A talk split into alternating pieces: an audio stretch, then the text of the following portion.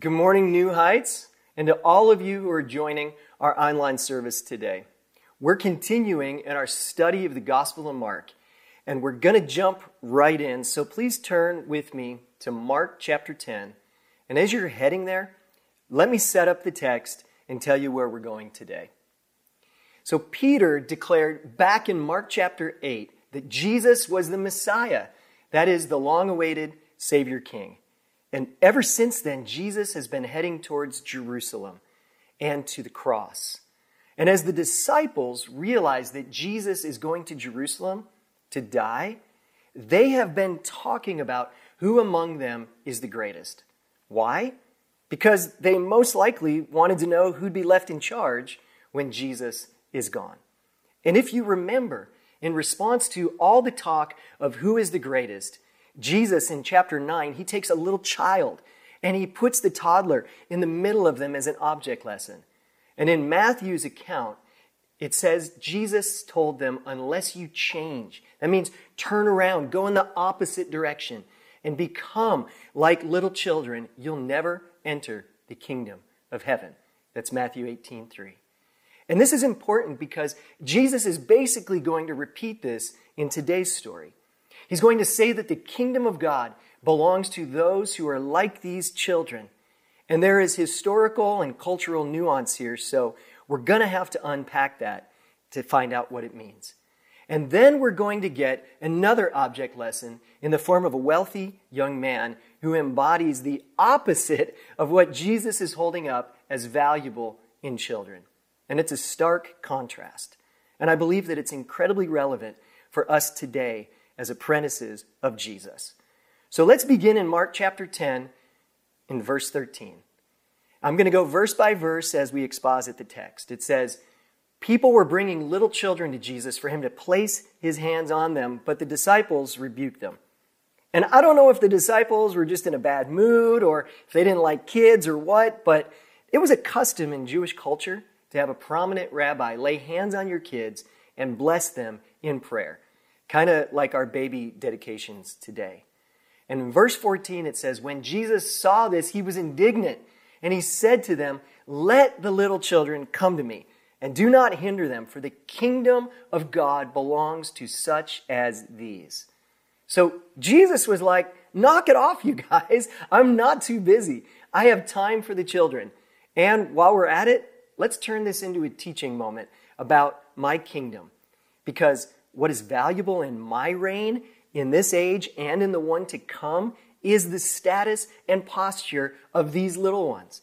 Verses 15 and 16. Jesus says, Truly I tell you, anyone who will not receive the kingdom of God like a little child will never enter it.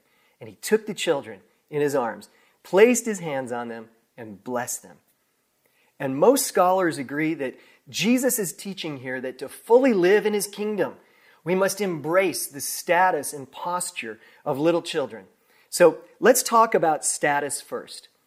You understand just how radical, how upside down Jesus' kingdom is? We have to understand that in the ancient world, children were at the bottom of the social hierarchy, right next to slaves and servants.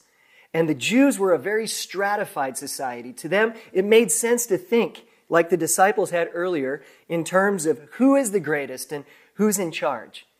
But Jesus is saying, unless you turn all the way around and abandon your pursuit entirely of upward mobility to the top spot of the social ladder, and instead of following your own will as my apprentice, you follow my example, which some have called a spirituality of descent. And you give your life away. You become a servant rather than grasping for more position. Unless you do that, you'll miss out on the life of the kingdom. And you'll miss out on the life to the full that God has for you. And in this cultural moment, it is hard to hear Jesus tell us to take the status of children. It's hard because we live increasingly, due in large part to social media, we live in an honor slash shame culture where more and more emphasis is placed on your status within the group. And as it was in Israel, it is today with Instagram. And that's why Jesus' words here are so important. In our culture, where your value in society is based on how many followers you have, your clothes, your watch, your car, title, education, who you know, how well read you are, how much you've traveled, the restaurants you eat in, you get it. All an attempt to elevate your status in other people's eyes. And if you play this game, it's only a matter of time until someone gets hurt. And Jesus is saying, don't play the game. Matthew 18, verse 4, he says, Whoever humbles himself like this little child is greatest in the kingdom of heaven. And how exactly are these children great? Well, think about it. Humble people can handle the power of God without it going to their head. So they can be entrusted with greater kingdom assignments. And they're like their humble servant Savior who is Lord over all. That's taking on the humble status of a child. But what about their posture? What about inward character? Scholars point out that two character traits of children in Jesus' day were number one, that children received everything as a gift from their parents. They had complete and total dependence on mom and dad for love and provision. And number two, children worked hard to serve others at that time in history. And I know a lot of you parents are hearing that and you're probably going, wow, how times have changed, right? Well, let's make some application here before we move on.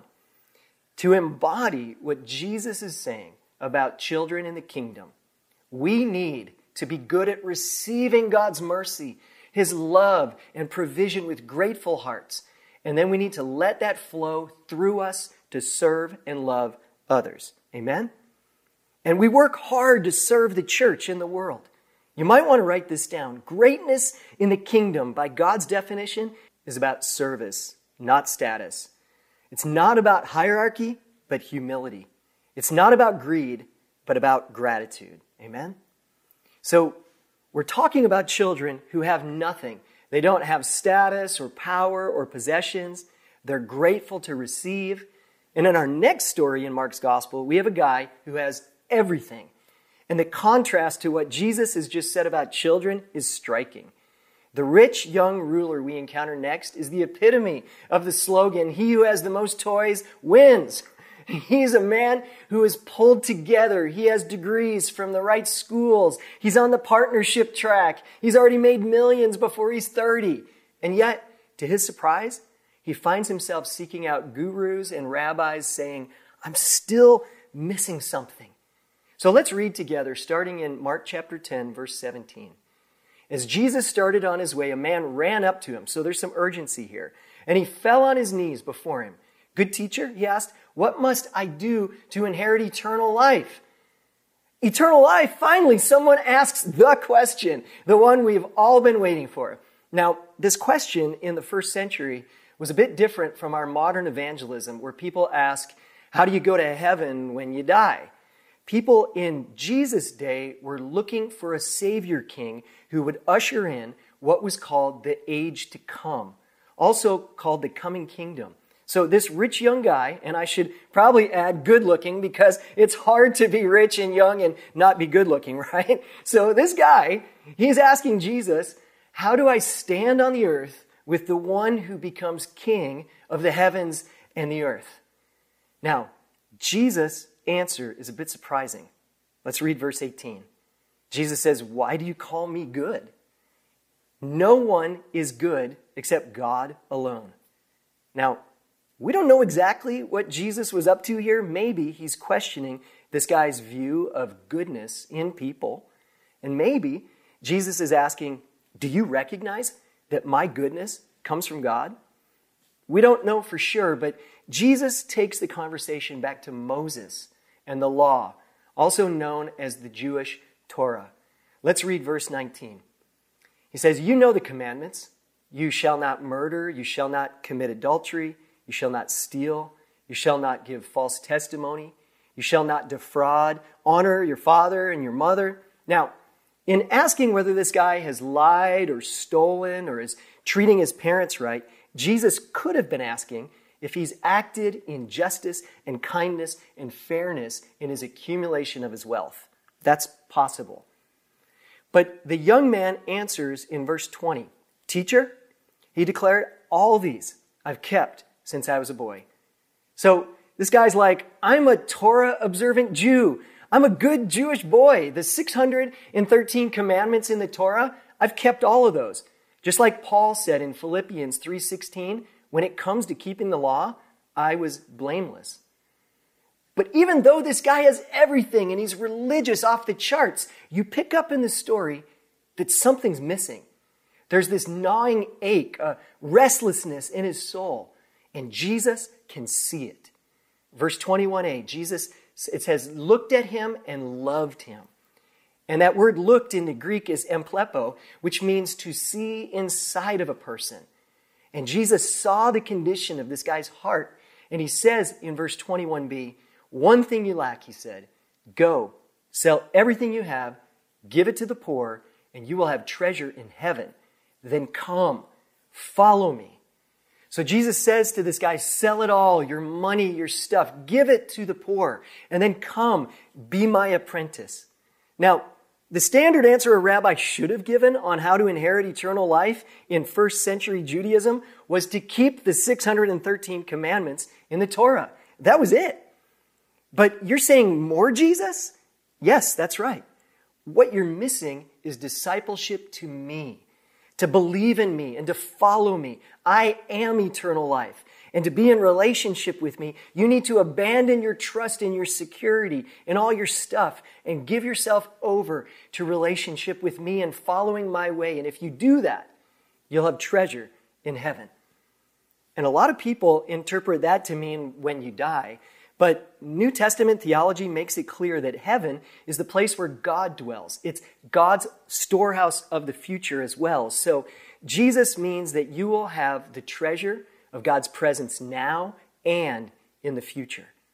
And the significance of this whole scene is the condition of this guy's heart and Jesus' call to discipleship.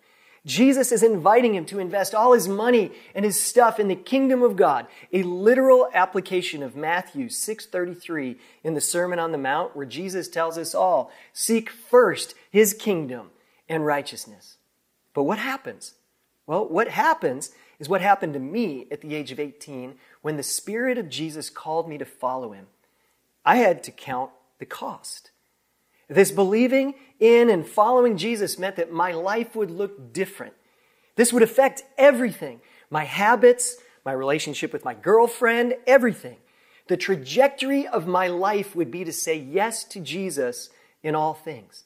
But for our rich, young, and good looking guy, he couldn't make the exchange of his life for the life that Jesus offered.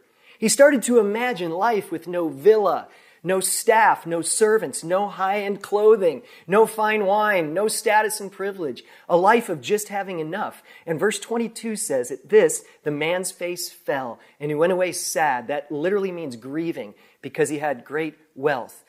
You see, for this guy, money wasn't just a gift from God, it had deceptively become his God. As best as we can tell, his money was the center of his identity. So this would be giving up the core of his being. It would be a death of sorts, like taking up his cross to follow Jesus. And as this guy begins to walk away, notice that Jesus doesn't lower the bar like, oh no, man, I was only kidding about that sell all you have thing. I mean, I'll take tithing. Tithing's good enough. Turn around, dude. Just put up your hand and say yes to Jesus. No, Jesus doesn't lower the bar. There's no sales pitch. Jesus is just like, do you believe that I'm worth it? And if so, give up everything and follow me and be my disciple. Become like a dependent child and believe that I am your life, I am your righteousness, and the kingdom of God is worth it. And the guy, he hangs his head and he walks away. And as he's leaving, Jesus comments to his disciples, verses 23 through 27. Jesus looked around and he said to his disciples how hard it is for the rich to enter the kingdom of God. And the disciples were amazed at his words. But Jesus said again, children, how hard it is to enter the kingdom of God. It's easier for a camel to go through the eye of a needle than for someone who's rich to enter the kingdom of God. And the disciples were even more amazed, and they said to each other, Who then can be saved? And Jesus looked at them and he said, With man this is impossible, but not with God. All things are possible with God. Okay, let's be honest. Jesus has a lot of teaching on money, and not one of them is positive in the light of our culture. And we want to explain away his teaching, but we can't because he's explicit. How hard it is for the rich to enter and live in the kingdom of God. Now, let's be clear. Jesus' directions to this guy aren't absolute for everyone. Like, to become a Christian, you have to take a vow of poverty. No. Jesus isn't saying that poverty is the ideal way to live, but he is calling into question that wealth is the ideal way to live. Because Jesus sees the good in a life of simplicity. It can make us humble, dependent, and free from what A.W. Tozer called the tyranny of things.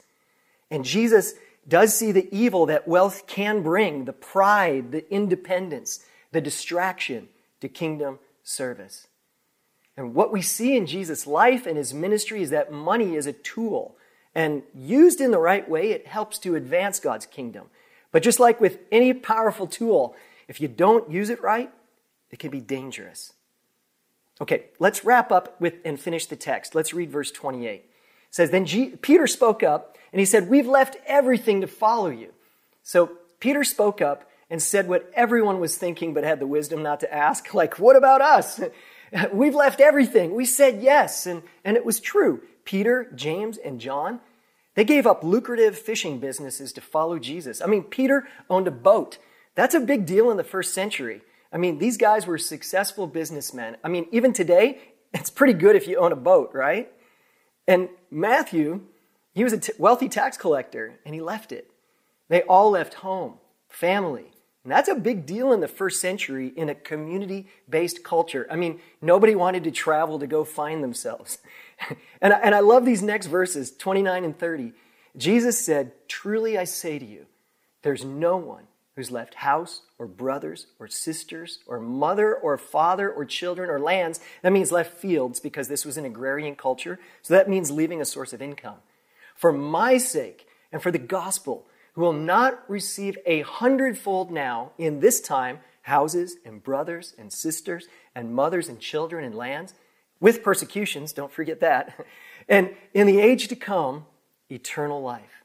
And this is the beauty of the kingdom of God. You leave your house, you end up with a place to stay in every town. You leave your family, and you end up with brothers and sisters and moms and dads in God's family all over the world. And then there's this head spinning line at the end. It's verse 31. Jesus says, But many who are first will be last, and the last will be first. And this is the irony of the story. That the children, right before this passage, the children who have nothing, they're dirt poor, and yet we read, theirs is the kingdom of God.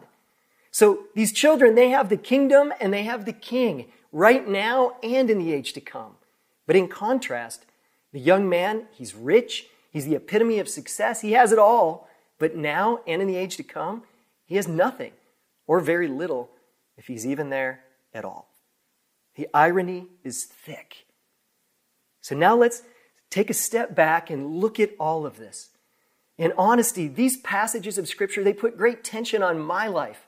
On the one hand, I have a huge amen in my heart because for me, these verses, they're not just theoretical. They describe my walk with Jesus over the last 30 years. I mean, I have experienced firsthand that hundredfold blessing that comes from obedience to the call of Jesus. When I was just a young Christian, I felt the Spirit of God leading me to leave home and family to join a missions organization known as YWAM, Youth with a Mission.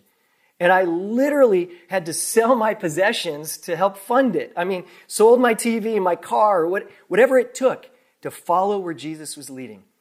And a year later, I remember I was in the mountains of El Salvador bringing the good news to remote villages. And all the money I had in the world was literally in my back pocket. And yet I felt so free. I knew that I was fully invested in my Father's work and that He would take care of me. And He did, and He does. And I wish I had time to describe the hundredfold provisions that I've experienced since then. It would literally take hours to tell all the stories, the miracles that my family and I have experienced. And they're ongoing. A more recent example was our move to Fayetteville to work with New Heights. In 2011, Marla and I became convinced that Jesus was leading me to resign from my position in the ministry I was directing in Kansas City and to move to Fayetteville. But one major cost, however, to following the Spirit's lead was that I would have to sell our home. And I have to confess that I loved our house in Kansas City, probably loved it too much because it broke my heart to leave it. I mean, a year after we sold the amazing house at the end of the cul de sac, I went back to see it and to check on the trees that I had transplanted by hand from my grandparents' farm before they sold it. I mean, I was invested in this property. And as I turned on my street and I saw the house, I burst into tears and just cried for like 20 minutes in my car. I know I was crazy about that home. But I believed that Jesus and his kingdom was worth it. And again, I wish I had time to tell you how formational that move was in my life and the stories of the hundredfold provisions and gifts and rich relationships that we've experienced since then. But I mention these things to testify to the truth of the promises of the Word of God. This isn't just a pie in the sky teaching of Jesus, it's reality. And this lifestyle, these promises, they're not just for people who are called into full time ministry like me. This is for everyone. And I know that so many of you could also testify to the fullness that you've experienced in the kingdom of God as you have followed Jesus' lead, regardless of your vocation. And the older I get, the more I have in my bank accounts and the more stuff that I accumulate. I mean, I don't want to be poor. I don't want to be homeless. I, I don't want to be itinerant. I like my city, my house. And Jesus' life and his teachings, though, still put tension on me. And I have to ask, am I all in for the kingdom? Is his reign and righteousness my first love and pursuit? Have any of the blessings of God in my life become idols in my heart? Am I free from the pursuit of status? Am I free from impression management, trying to impress others? Am I dependent and grateful like a little child? And do I work hard to serve others? Or am I caught up in the narcissism of our culture. So as I follow Jesus, I have constant decisions to make to walk away sad or by faith to live a life shaped not by what I think is cool and comfortable, but shaped by the values of my King and his kingdom. So, one question to ask ourselves is Does money serve us or do we serve money? And the problem when it comes to the kingdom is that money can anchor our hearts to this world and not to the age to come. It makes us focus on a world that is passing away and not on the world that is coming to pass. The mission of God, the restoration of all things through Jesus Christ. And if you're thinking, wow, Kev, like you're really serious about this, I am. It's because I want for me, I want for us as a church, what I want is eternal life in the future and in the present. And eternal life is more than just living with eternal duration. It is that, but it's more.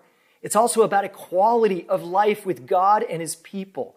An example of this is John 17, 3 that says, And this is eternal life, that they know you have relationship with the one true God and Jesus Christ, whom you have sent.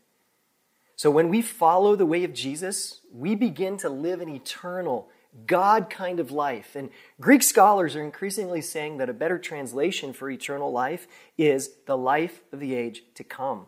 And we can participate in that life now through the life of the Spirit of Jesus in us. So let me ask how's your heart as you hear all these things? Are you doing well? Or are you experiencing some conviction? And if you are, remember that Jesus looked at this guy and it says he loved him. He wasn't mad or angry. Instead, he was filled with empathy for the man. And he says, Let it go and embrace me. I love you. And I want you to experience life with me now and forever. So, friends, will you accept Jesus' invitation today? Let's pray. Lord Jesus, thank you for your example and your teaching today, and that you're not asking us to do something that you have not already done. 2 Corinthians 8 9 says that though you were rich, you became poor for our sakes. You left the riches of incomparable glory to come to earth and become like us. And even more, you became the servant of all, taking on all of our sins at the cross. Help us to change become like little children, dependent on you for our righteousness and our provisions, and help us to always seek first your kingdom as we continually follow you. In your name, Jesus, we pray. Amen.